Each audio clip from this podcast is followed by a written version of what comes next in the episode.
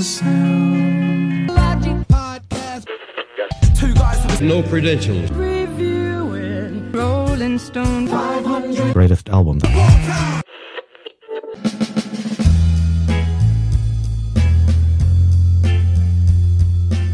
Welcome back, everyone. Today we are discussing album number 54, which is The Birth of Soul, the complete Atlantic rhythm and blues recordings by Ray Charles.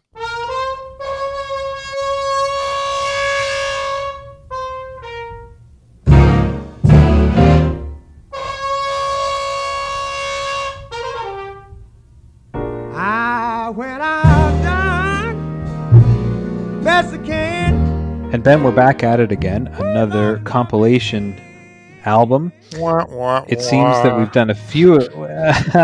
we've done a few of these and a few of these recently, Yeah, we have. and I guess that's some fairly blatant foreshadowing that it's not always our favorite thing I guess that's to true. Yeah. review and discuss. But we like to try and pull some gems out of it. So yeah. let's start. Um, I have two questions to ask here. Normally, we just ask one. The first question is Have you listened to this album before? The answer for both of us is no. That's the easy one. I'll Correct. just say that. Yeah. My next question is With so many songs on this album, which was a triple disc box set, did you find that many of them or any of them were familiar to you, even though you've never listened to this whole box set? I did. I wouldn't say that it was even one disc's worth of familiar songs, but uh, I'd, I'd probably say that I could pull, you know, probably ten out or so uh, as sort of familiar tracks. And I'm I'm trying to figure out how much of that would be simply from watching the biopic Ray that came out several years ago. Right. Uh, there's Yeah. a lot from this album that was featured in that movie, um, and how much would just be sort of out there floating in the ether. We'll get uh, a little bit later as we go through the tracks. I'll I'll talk about some of my favorite memories of Ray Charles songs where they've Mhm. appeared in pop culture. But I think, like a number of the artists that we've talked about so far, especially with some of these earlier compilation albums, Ray Charles has become um, uh, sort of bigger than himself in a sense, and his music just find its way into different places uh, because it is so Yeah. beloved and and been around for so long. So I think this is the kind of music that I've absorbed, not intentionally, but just because it's been present in different pop culture spaces. And how about for you? What's the familiarity level at for you as we embark? Sorry to say, very low. Can you put your finger on why that would be for Ray Charles as opposed to some of these other iconic artists that we've tackled so far with compilation albums? Well, I don't think that any of the artists out of the R&B or soul genre have been ones that I've been terribly familiar with. Some of them maybe just have happen to have more airtime on the radio stations I've listened to over time. You mentioned the biopic Ray. I haven't seen that. I oh, feel like if I had seen it, I would have remembered a, a lot of the songs and might have even researched some of them. So that's one thing. Sometimes you can watch a movie or a biography and it just inspires you to just do a little bit of homework and then that kind of gives you a baseline for that artist or that subject. Uh, so I haven't do, done that. I recognized a couple tunes and the one that was most familiar is I Got a Woman and I think that's only because of Kanye. Uh, which I texted you about earlier uh, this week. I hadn't made the connection. That was one I was not familiar with uh, until it rolled around on the track list. I was like, "Oh my goodness, that Kanye song is not at all original. He, he ripped off Ray Charles." yeah, Yeah, we'll we'll come back to that one. yeah. I, I'm actually quite fascinated by this. Um, I hear a lot of jazz influence in this compilation of tracks, yeah. and so Mhm. I guess if I would have, um, if you would have asked me a month ago, who's going to know more Ray Charles, you or Mike, I would have said, "Oh, got to be Mike." This, you know, this is a sort of jazzy sounding soul record, um, and uh, so, yeah, it's interesting. Just you know the way our our pathways go, and, and like you said, it, all it can take is you know watching a Hollywood blockbuster to to send Yeah. us down a rabbit trail, uh, or not, or or skip right by it. Well, that's an interesting point, Ben. And when we talk about jazz, and jazz genres within that big umbrella of jazz, which is so huge. When you say jazz, it covers so many things. Right. When I listen to jazz and jazz radio, it covers a lot of those different spectrums.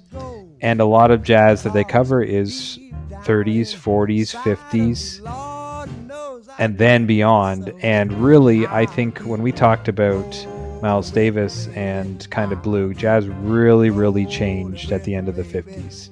And a lot of the jazz was a lot more. You think about some of the big band stuff and some of the uh, soul stuff, some of the bebop stuff in the 50s. There are a lot more similarities with that style of jazz that was popular in the 50s and this style of early soul than if you were to say this sounds jazzy and I were to say, well, Miles Davis in the 70s or cool jazz or some of the Coltrane stuff we listened to from uh, from the late 60s. Yeah. Well, that doesn't really sound like this, but certainly the earlier stuff. So, because some of the jazz I've listened to is not really the earlier jazz or the more kind of bebop or big band stuff or kind of the the uh, Count Basie swing bands like that, then uh, this is not something that's as familiar to me. Yeah, that's a helpful distinction. I I appreciate that. I, I thank you for giving me those kudos, though, even though they weren't really deserved. Well, you asked me two questions. I guess you asked us both those two questions. I've got a question for you. I found myself wondering if we will see records released like this at this point. Um, I don't think many people go to the store anymore to buy music in general. um, a lot of our music is purchased online, even if it is a CD. And a triple album of greatest hits just doesn't strike me as something you know music companies are even producing anymore. This to me feels like a relic in in the way that it's put together. A triple album, uh, you just you just don't see it. And um, I wondered if you have any thoughts about that. I totally agree with you. And if you recall back in the 90s when the box sets were big and the packaging was huge, it was a big deal. Yeah. And they, they were not cheap. And I think that you were either a major fan or had a lot of capital to burn uh, if you bought a box set. It wasn't just, you know, well, I have a CD of this, I have a, an album of this guy, I have a box set of this guy. You didn't just go out and buy a box set like you would buy, spend 15 bucks on a band that you might not have heard of. You bought a box set, that was a big investment. Yeah. We're talking anywhere from 80, 80 to maybe 150 bucks Sure. for a good sized box set. Even a this three disc, even back in the 90s, was probably 69 to 89 dollars, depending on where it was. I, don't quote me on that, but that Yeah, absolutely. Yeah. Some sometimes you know, as we got into the 2000s, a DVD, uh, posters, you know, all sorts of other stuff. A right? thicker booklet would come with it, telling a booklet, right? A big color Yeah. booklet, right? So Yeah. a box set uh, was a real production. That would be a total waste of money now. Number one, we don't need three CDs to hold all this music. Right. In fact, you don't need anything physical at all. You Yep. could sell somebody a tiny piece of paper with a website on it and a password. I went to a a a band was playing and they had their album there, an LP that they had created, but they didn't press it. It was just a picture of an LP cover, and on the back was the password to go and retrieve the music online. Yeah. Well, and I think a lot of artists we're, we're seeing right now will create a playlist for their fans of their favorite music. So rather than selling you selling you a box set of music you already own, just go to Spotify and hear what Chris Martin thinks are the 20 best Coldplay songs. You know, um, I I think th- this is a this is something that will very quickly be a very distant memory of how we consume music. Yeah, I think it's all it's already obsolete. I I think you're right. I, I think there's a quaintness to it, kind of like um, probably part of the nostalgia that compels you to put on a record. Um, you know, you've you've got three CDs in a case, and you've got to get up and switch them partway through. And uh, there's something there's something kind of physical about that experience of an album, but um, yeah, this is really. It felt even listening to these three discs on Spotify this week felt uh, old, uh, which is a, a weird thing to say, but Yeah. I think you can imagine too that CDs became very popular in uh, the 80s. I think 1986 was the first year that CD sales overtook vinyl sales. So Okay. already in the 80s, uh, they were taking over. The technology kept improving, and then I think as we enter the 90s and we see several of these compilation albums we've tackled come out in the early 90s, because I think, uh, just off the top of my head, I haven't researched this, but all of a sudden the technology is available. Like, hey, we can get 54 Ray Charles tracks on three discs. yeah, right, right. You know, that would have taken like, you know, four vinyls, eight sides, you know, like which would be just ridiculous. uh, so now you can get all this music on a very small piece of material, uh, a very compact disc. And I think that people, the record executives, kind of went crazy for that. Like we gotta, we gotta take advantage of this. And people were buying them. Like how many times have you been to somebody's place and they've got the Led Zeppelin box set, they've got the Yep. Paul Simon box set, they've got the Metallica box set, they've got Right. you know, they Bon Jovi bought. There was a lot even in the later '90s and 2000s that '90s bands were like, "Oh, we got to put this stuff out now." People are still buying box sets. So the box set and the crazy packaging was a big deal, and this was the early stages of that. And we'll get into that a little more. So should should I just jump right in since we're already talking about it? I think so. Yeah, I'd love to hear some details. Details, details, details, details, details. So this, as I said, early 90s, this was released October 1st, 1991. It was a 3 CD box set compilation. The vast majority of the songs are written or co-written by Ray Charles, and there are a few that are written by others. Typically early in an artist's career, they do some covers. I could not find any data for chart position or sales. The three discs cover chronologically the th- three different time eras, and these this is the Atlantic rhythm and blues recording. So these are very specifically the recordings that he did when he was on the Atlantic label. So he did recordings before 52, and even I think this ends at 59, and then he moved to ABC. But I think even between 57 and 59, he did recordings for other labels as well, based Okay. on some of the research I did. But the three disc, disc one is 52 to 54, and then disc two is 54 to 57, and disc three is 57 to 59. So they've broken down into those eras. The album artwork, and I believe just the pictures I'm looking at, it's a different shape because I imagine that was the format of the packaging was very long. You probably opened it up and it was kind of three discs overlapped on each other. I would imagine. These '90s compilation albums, the artwork to me is so strange that uh, the the thing I wrote underneath this is classic compilation album cover. Like just it's a cutout picture. It's a cutout picture with no context, no context to what's happening around. Because all these ones, it's just it's some background, which is a, usually a solid color. It's a cutout picture from could be from anywhere. There's writing that text that I don't think has anything to do necessarily, unless that's his signature, but I don't think it is. Um, there's even almost uh, there's circles in script writing, almost newspaper style, almost like ransom note, except it's just circles going down the right side, spaced out. I don't know if those are supposed to be like holes on like a hole punch, but like the birth of soul down the side. Like it's Yep. just so many of these are just bizarre. Like they just I don't get them. There's he's leaning on a piano or maybe a pew. It's church pew. I don't know. You can't tell because they cut out the rest of the picture. And then Yeah. underneath that, there's piano keys that have been like cut out. Like this art is just I I don't get it, man. It's tacky to me. It puts me off a bit. I don't find the colors attractive. Uh, Not that that would. If I was into Ray Charles, it wouldn't matter. Maybe that's why they just s- slap it together. But well, um, yeah. Well, you'll be pleased to know that uh, the interior packaging is just as clunky. Um, Let me see. Oh boy. I didn't even I didn't even look it up. And it's just a shame because I mean I'm I'm I'm coming down on this, but in no way does this to me have anything to do with the music. right. This has nothing to do with the music inside. No. It looks like what was trendy at the time. I guess so. It almost has like a um, French French cartoon kind of like uh, look to it. I, I don't know why the, the sort of jaunty keyboard at the bottom makes me think that.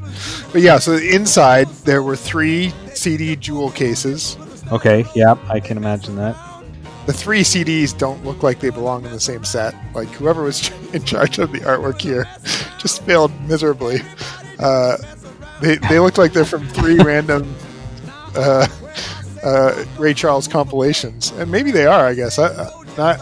I find that hard to believe, but because there is the number one, two, and three is sort of barely visible on all three of them. But the font's different on all three. The first one doesn't have any pictures. The second one has a tiny picture, and the third one has a bigger picture, but pictures aren't prominently featured. Uh, the color scheme doesn't really match, other than they're all sort of shades of oranges and greens. Um, it's weird, and uh, and it looks like also inside we talked about a bigger insert booklet was also included in the set. Um, Okay. yeah, quite wonky. Uh, not a, not something that I. Well, I don't know. Maybe if I was a huge Ray Charles fan, I would have loved to pick this up. But it looks like a money grab to me. Like just something that was kind of thrown together, knowing that people would buy it. Is that the three CDs? The one with the C and the one. Yeah. What? Yeah. Why do they all look? Oh, why do they all look so different? That makes no sense. yeah. Um, let's move on. I'm not. I'm not. An, I'm not into visual arts. I'm not a graphic designer. I'm not an artist. I. I just kind of know what things look good and what doesn't, which is again subjective. But Yeah. Well, we do need to move on because it's going to take you a long time to say all these tracks. Yep, track listing. Here we go. Uh, track one. Just kidding. I've actually got the list in front of me, but uh, no, I'm not going to do that. I thought, I thought it was interesting. Um, the first track on a giant compilation album by a man who's blind is "The Sun's Gonna Shine Again," Yeah, um, That's- which which at first made me giggle, but then I thought, well, that really challenges me on my perception of how other people experience things that produce light. Ooh, yeah. When you go outside into the sunlight, what what does the sun do? What do you experience? Uh, you feel its warmth. You Sure. on a sunny day, it allows more people to come outside. You hear them. Um, you can you can smell, especially after a damp night. You can smell things in the earth because the sun's heating it up. You know, you can you can even I think people even who are visually impaired can see sometimes different shades or when things are really bright. So for us to say that the sun's going to shine again doesn't apply to someone who's blind or otherwise visually impaired is again a misrepresentation of how that stimulus is is accepted and received. So Yeah, I like I that. that was interesting. And even even metaphorically, the sun shining represents so many things.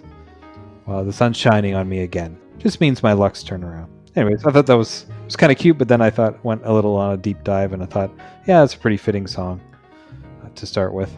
Yeah. There's a whole lot of stuff here. I found myself really enjoying having this on in the background.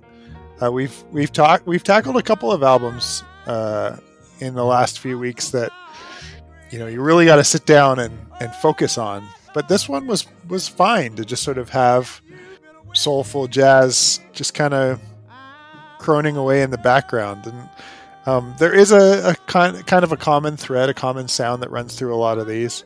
So you have to kind of like Ray Charles' sound, but I like it, and um, I enjoyed just just kind of go, bopping along. I think they do kind of blur together for me, but every once in a while, as I mentioned, there there are probably ten to twelve tracks that I placed in some other point in my life or pop culture or something else like that, and um, and would sort of transport me to something else. But often it wasn't Ray Charles; it was it was other significant other moments. I guess I would say. I think the one that that brings the most vivid picture to my mind is um, the right time.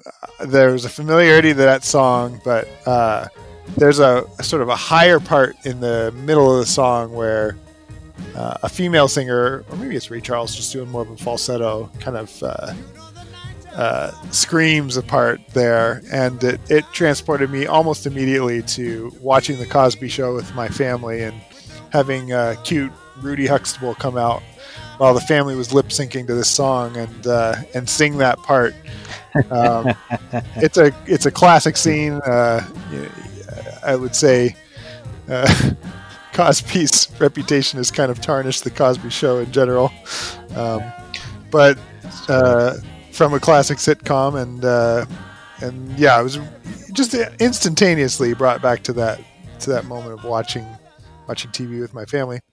I, the song "What'd I Say" I think was used in a whole bunch of different movies. I think you can find long lists of all the different pop culture references, but it's in Tommy Boy, and uh, uh, that seemed like a sort of pivotal movie for our kind of high school growing up years, I guess.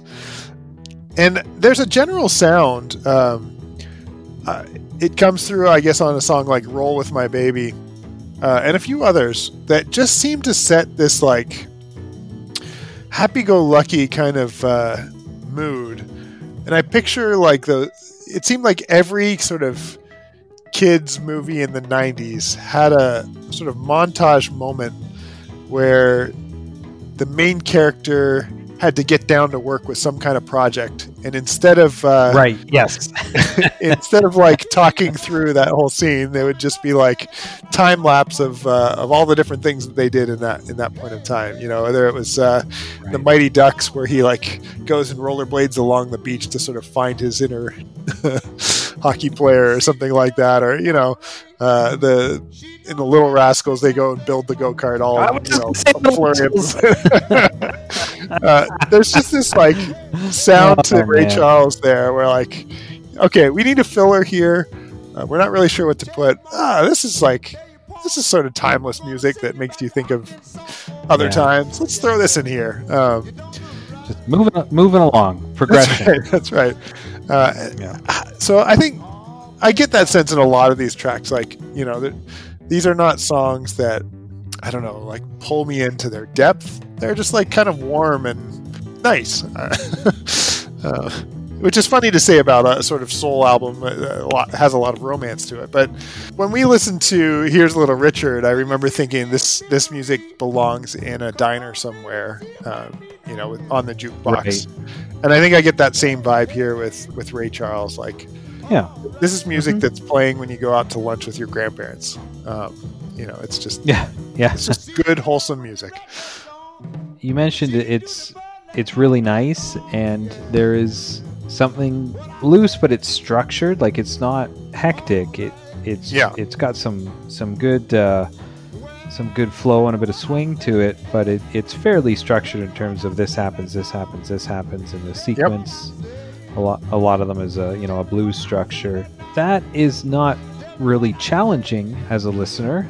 I don't mean that in a negative way. Just it doesn't really ask a whole lot of you and we've talked about music before that's really challenging, and there can be something very rewarding about that, but there's also a time where that's just not what you want. You right. just want something you can put on and don't have to work hard to process and to access in your brain. Uh, we've got an album coming up later on in this group of 10 that is the total opposite. It's something that you really have to work for to yep. ingest. And if you, if if you want to process that difficult art form, it has to be very intentional. You, it's not. You're not. You're never going to put it on the background. Very rarely. One in ten million people might. This is very different, where it's very easy to listen to. I think that's part of the time where people were trying to just find catchy stuff that people would dance to and yep. and would feel happy, you know. And yep. I got no problem with that. Yeah, I, I totally agree. I think um, there's a moment that we had this on this week. One of the things that Jonas likes to do with uh, our youngest likes to do with um, my wife and I is just sort of like really do a silly dance around the living room, and um, he calls that he calls that crazy dancing. So when he hears like kind of upbeat music like this, he's like, "Daddy, can we crazy dance?" You know, and uh, he, you know, this is music that like it's bouncy and you can move to it, and uh, it's wholesome, and yeah, it sort of transports you into that into that space pretty quickly. I wanted to talk about a couple points on some of these tracks. We mentioned I've Got a Woman.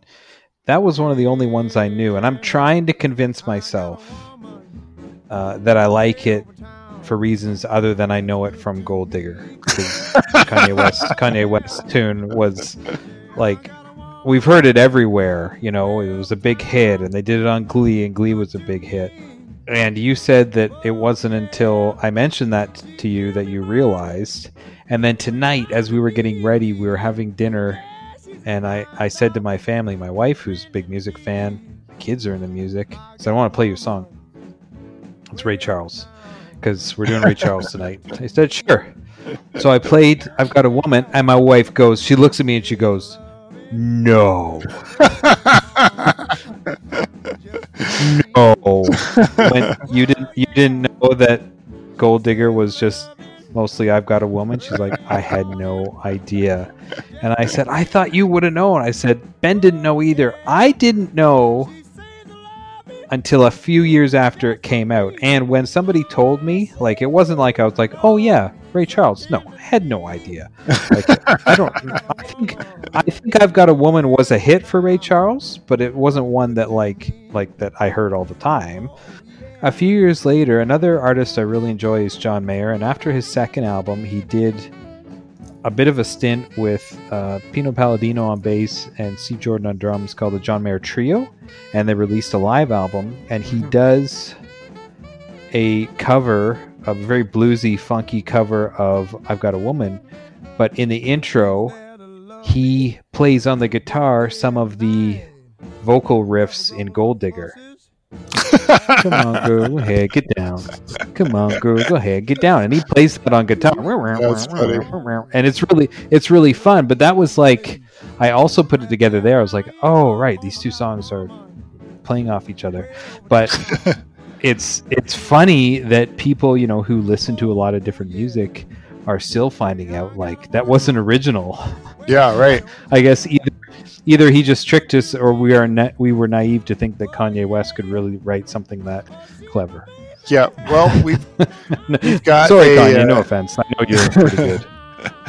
yeah, I, I think it, it shows more about my my ignorance with Ray Charles. Like I think the the, Yeah, I, the the fans same of this artist are probably just shouting at their podcasts right now. Um, Yeah, for yeah. that, Like this is ridiculous. like how how dare you uh, even get that idea? But it's going to happen again. I I've um, stepped ahead a couple albums to the next Stevie Wonder uh, record, and there's um, a track on there that was a huge hit while we were in high school. So big, in fact, that Weird Al did a cover, um, and I just assumed that the the '90s version was the original, and had no idea that it was actually Stevie uh, being ripped off. So, um, yeah, Oh, it show, it shows our age, it shows our time, it shows uh, a bunch of things too. So, I will say this. I will say this. Hopefully, that when that happens, that at some point someone's able to trace it back, and maybe you know we don't hear every interview that a current artist does, but hopefully they mention those things, and someone can trace it back, and it very, le- if not generate income for that original artist, if they're not already getting some royalty, can create some recognition and someone to go, oh, that's Ray Charles. Oh, what else did he do? Oh, I might like that. Or, you know, oh, Stevie Wonder. I'll check him out. You know, so Yeah. I mean, I, I guess there is a piece like neither of us uh, are necessarily immersed in the African American community. Maybe there's a piece of black culture that, you know, these songs are so big that that audience just, you know, the first time Gold Digger came on, everyone was like, oh, "I can't believe it! He's he's paying tribute to yeah, Ray Charles." You know, like uh, Ray Uh, Charles. it- like, it th- yeah, made- this is this is huge. This is awesome. Yeah. like how would you not know that this is a Ray Charles uh, Yeah. pull here? So it may just be our white ignorance that uh, d- doesn't make that connection out of the box. I don't Right. know, or or yeah, or just simply a lack of awareness about the the depth of of Ray Charles and his impact too. Yeah, good points there. I think those are really good points. I really, uh, I've said before, I'm not really a lyrics guy. I looked up the lyrics for a couple of these songs. The one that really jumped out at me for lyrics was Greenbacks. I really enjoyed it. It was a lot of fun. Um, Yeah, that doesn't seem. it's talking about money by using the names of the people that are on it and kind of referring to them as as people who are with him on his adventure, kind of into the town to uh, to pick up uh, and find some find some fun. My favorite line was, uh, "Whenever you in town and looking for a thrill, if Lincoln can't get it, Jackson sure will." and that's such that line has so many great things to it. I love it. Um, It's interesting to uh, have that right on the one. heels of "I've Got a Woman," where he says uh, the the best women know that their place is in the home. yeah, it's, Uh, they haven't aged quite so well. gives- You know what? It's funny because my last note here on tracks is that's What'd I Say is the only other song that felt familiar. And uh, in addition to that, I really love the keyboard sound at the beginning. is is feels very uh, futuristic for the time. Yeah. Uh, I really like it. Uh, it felt feels like something not from the 50s. Feels like something from the 70s, uh, which is really cool. Yep. And you mentioned that Tommy Boy, and I, I looked up the clip, and I, I remember I loved that movie in like almost almost 30 years ago, 25 years ago, I guess it was. But I didn't remember that scene. But now watching it, um, maybe that was stuck way in the recesses of my mind. Yeah, Uh, that's why it was familiar. But that one was familiar to me as well. But that was pretty much it. that song. Um, you're right. I, I actually had to go over to Spotify. I think I was making dinner when that came on this evening, and I thought that can't be Ray Charles. It sounds too different, and uh, I went over to like Mm. make sure it hadn't flipped into another artist. But it's that keyboard Right, up front yes. that really does make a, a, a different kind of vibe. Yeah. But it- It's a great song. I like it a lot. Well, that's a good segue into um, favorite track. Uh, what what track would you put into our Spotify playlist? If you search on Spotify, it's Sound Logic favorites. We pick two songs from every album we review. We put it on our playlist. So this is 54, so it's 108 tunes on there now. Go check it out. It's actually a pretty fun listen. Put it on shuffle. yeah, exactly. Um, that's a good question. I um, I think the way that that What'd I Say drew me into to the pop culture experience and the right time as well. Those are two be the two that are kind of toss ups for me right now. I don't know. Are you leaning toward any specific direction? Well, I really want to have I've Got a Woman. All right, let's let's do. I've got a woman and uh, What'd I Say. How about that? Yep. For me, yeah, if you if you would say your runner up is uh, the right time. Yeah. Runner up is the right time. Then my runner up would be uh, Greenbacks. I really like that one. But Oh, fun. yeah, okay. That's What'd I Say. And I've got a woman. Yeah, those are good. Those are pretty classic. perfect. They're both added to the playlist. Awesome. Any other comments on tracks or any kind of additional comments on the music before we move on to concluding comments here? I will say two and a half hours is just too much music. and it, I, I feel strange saying that uh, because music seems like it's on all the time in our house. But the same thing for two and a half hours is, is just way too Yeah. long. Uh, maybe this box set was intended to be played separately, you know, each CD coming out Yeah, when you felt like one it One disc at a time. one disc at a Yeah. time. But um, yeah, two and a half hours is too much, and uh, I think that also points to what we were saying up at the top about uh, you know this format just feels dated. This much music too just also feels like too much. I think you know if a Ray Charles tribute album came out today, it would be you know twelve songs maybe. Uh, uh, whatever iTunes could charge for nine ninety nine, and Yeah. not and not this long. So uh, yeah, I, I'm glad I got to experience it. I don't think like a couple of the other albums on here, I don't think I was ever able to sit down and listen to all two and a half hours in one shot. But uh, yeah, it was a it was a fun it was a fun romp of an album. Uh, I wanted to say that from my untrained ear, because I'm not I'm not versed in this music, from a person born three decades after this music was made, I find it hard to differentiate between most of the songs. That a lot of them sounded familiar. Yeah, yeah, That certainly says way more about my ignorance and inexperience with this music than the quality or diversity of the music itself. right. And I'd say this reflects my specific place in time and culture more than how great this music is and the value and excellence that is contained in this album I and from this said. artist in general. So, so I think this was one of those ones where it really has more to do with us uh, just not being able to interpret interpret this in the most responsible way. This would have been one we talked about. You know, we don't have a guest every time, and that can be tiring. Um, especially when we, you know we'd like to have these out every week, and it's fun to just talk to the two of us. And this is another album that it would have been good to have an expert just the two of us. Yeah, I- this just kind of where I'm at. But I'll tell you again, I had no problems listening to it. Yeah, Uh, there, there was nothing where I went, oh, I don't like that. There were times I kind of went, okay, you know, I, I forgot I listened to it, or it just felt like it was going on and on because it's long. Like I think you're right, Ben. I don't think anyone's going to sit down and just rip through these three CDs. I think you're going to put one on.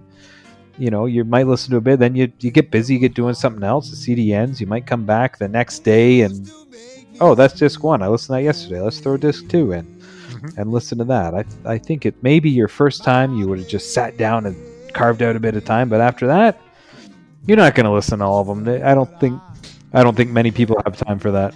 I think that's right. Well, I think that's going to make for some really interesting conclusions. Do you want to move in that direction now and see where they take us? I do, and this is a question that we ask that's challenging. Is this album still relevant? I, I want to start and say this album in this format we've already talked is not relevant. You couldn't get away with releasing a three disc box set anymore, especially when I think you're totally right. The way of the future, Ben, is artists and albums are going to just curate playlists Mhm. just released today. Spotify, um, you know, Post Malone has curated his 100 best tracks, and we've got it here exclusively on Spotify. And he's got Right. another playlist of his favorite. You know, that's the kind of stuff we're gonna see.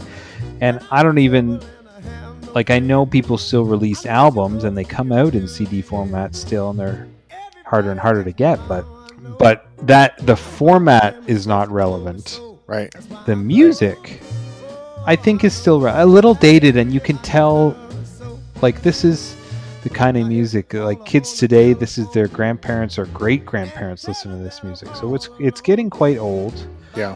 um I, i'm going i'm going to say something and I, I hope i'm not saying this out of turn but i would I would think a big part of its relevance. I would believe that most African Americans would find roots and relevance in this artist, this album, and and in the origins of soul music found here.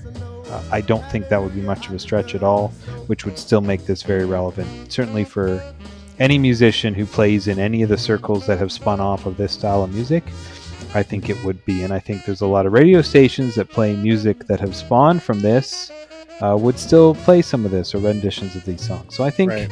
in a lot of places, especially in in the U.S., I think this would be relevant. Not maybe not for music being made today or what's on the top 40 today, but I think it is still relevant. Your take? Yeah, I would echo a lot of that. I, I think that um, its relevancy lies in its historic significance, not so much in the music being uh, applicable to today's moment. Um, I, I think I said this when we tackled uh, when we tackled Little Richard just a little while ago, but it's it's always a little bit interesting to me that we've got a black artist that's not really tackling uh, the injustice of this country. Um, I, Oh, I think something in there probably has to do with trying to be marketable and trying to be palatable to a white audience that doesn't want to hear a black man talking about how hard it is to live in this uh, country. Um, and so I don't I don't fault Ray Charles for doing that, but I think I think that piece for me is sort of uh, a painful part of the way that um, this music was constructed. hmm So I don't know. I think it's it's an important uh, collection of songs and something that I really appreciated listening to, but probably not uh, as relevant as some of the others that we've tackled so far. And I think I think that translates then into its position here. For me, I struggle with compilations just in general, and if something's not super relevant, I have a hard time saying, yeah, it should be this high. Uh, I I like Ray Charles a lot. I like this music a lot. I like the fact that we get, you know, just all of it all at once. That's kind of neat too. But um, I, I'd be I'd be much happier to have an actual album of his here rather than this compilation. Yes.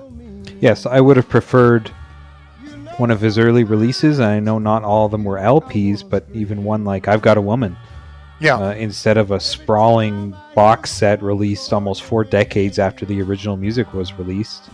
And again, we talked about great albums. Was it was that was this album was this three disc box set compilation album one of the greatest albums of all time? No, it just No. contained a big collection. Okay, if we, we put, you know, uh, 53 Zeppelin songs together and say, well, is that the greatest album of all time? Because it's got some really great music. Like it must be greater than all the all the individual albums, and they're up there, so it must be even higher. Like that doesn't make any sense to me.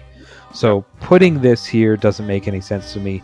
If you and again, nothing against Ray Charles or his music. If you put "I've Got a Woman" here, you probably wouldn't hear any of these complaints. Maybe I would have complained if it was like a short album, you know, like four or six tracks, because it's just the formatting. Maybe say, eh, yeah, that takes away from it. But uh, in some ways, it's also not fair to say, well, this is number 54, but it's got over 50 tracks on it. It's two and a half hours of music. Like it's not even apples to apples. yeah, exactly. That's some, one of the struggles with compilation albums. Uh, again, the importance of this album and when it came out, it- it's a retrospect. The fans are going to love it. They can look back. They can have all this music in one place because you couldn't have had it all in one place because it wasn't all on one album. And some of these might not have been on albums necessarily because the formatting was just different and how things released was different. Uh, no, I don't think so. Again, I, I would have been okay with it buried somewhere further down. I would have been okay if it wasn't on the list and had some other albums by Ray Charles on the list. Yeah, That's what I think. I think that's spot on. And the good news is there are other albums by Ray Charles on this list. Uh, he has released many, many albums. So, uh, going back to my statement from just a few moments ago, I w- would have been okay with many, many more albums. Uh, but there are two more. Number 105, Modern Sounds in Country and Western Music, 1962. And number 265, The Genius of Ray Charles from 1959. So I think that some of the music on that album might have been included in this compilation from 59, but 62 would have fallen outside of the range that this compilation album covered. So that's just about it for The Birth of Soul, the complete Atlantic rhythm and blues recordings. Anything else to say there, Ben? It's been fun, Ray, um, but I'm looking forward to an actual album. I'm assuming we've got one of those coming Oh, up next. We do. We do have an actual studio recording album. We revisit an old friend, one that we have already talked about on this list, but not for a while. Uh, it's not just one guy, it's a band, although some people get them confused. this is album number 55 on Rolling Stone's Top 500 Greatest Albums list Electric Ladyland by the Jimi Hendrix Experience. Boy, And I am really looking forward to talking about Jimi again because that's some music that gets me really excited. should we meet up all along the Watchtower? Uh, Maybe that's not enough social distancing. uh, no. I, I'm really struggling to find a, a relevant comeback from one of his titles, and it's just not. It's just not coming to me. You're being held up by Um, crosstown traffic. Oh my gosh! Do you have a list just in front of you? Yeah, I'm looking at I'm looking at Electric Ladyland right now. Okay, well that's cheating. That's cheating to just do that. Oh, boy. oh, that was one of the best sign-offs. If you'd like to hear more of this playful banter, please join us next time on the Sound Logic podcast. Until that time, Ben, thank you so much for sharing your time with me. Always a pleasure. Thank you at home for listening and supporting us in any way. We really, really do appreciate it, even if it's just a message. And until next time, please take care of yourselves. Bye bye for now. If you like what you hear, subscribe on your favorite podcast app and write a review. Send us a message at our Facebook page, on Instagram, or through our SoundLogic Podcast Twitter feed. Thanks for listening.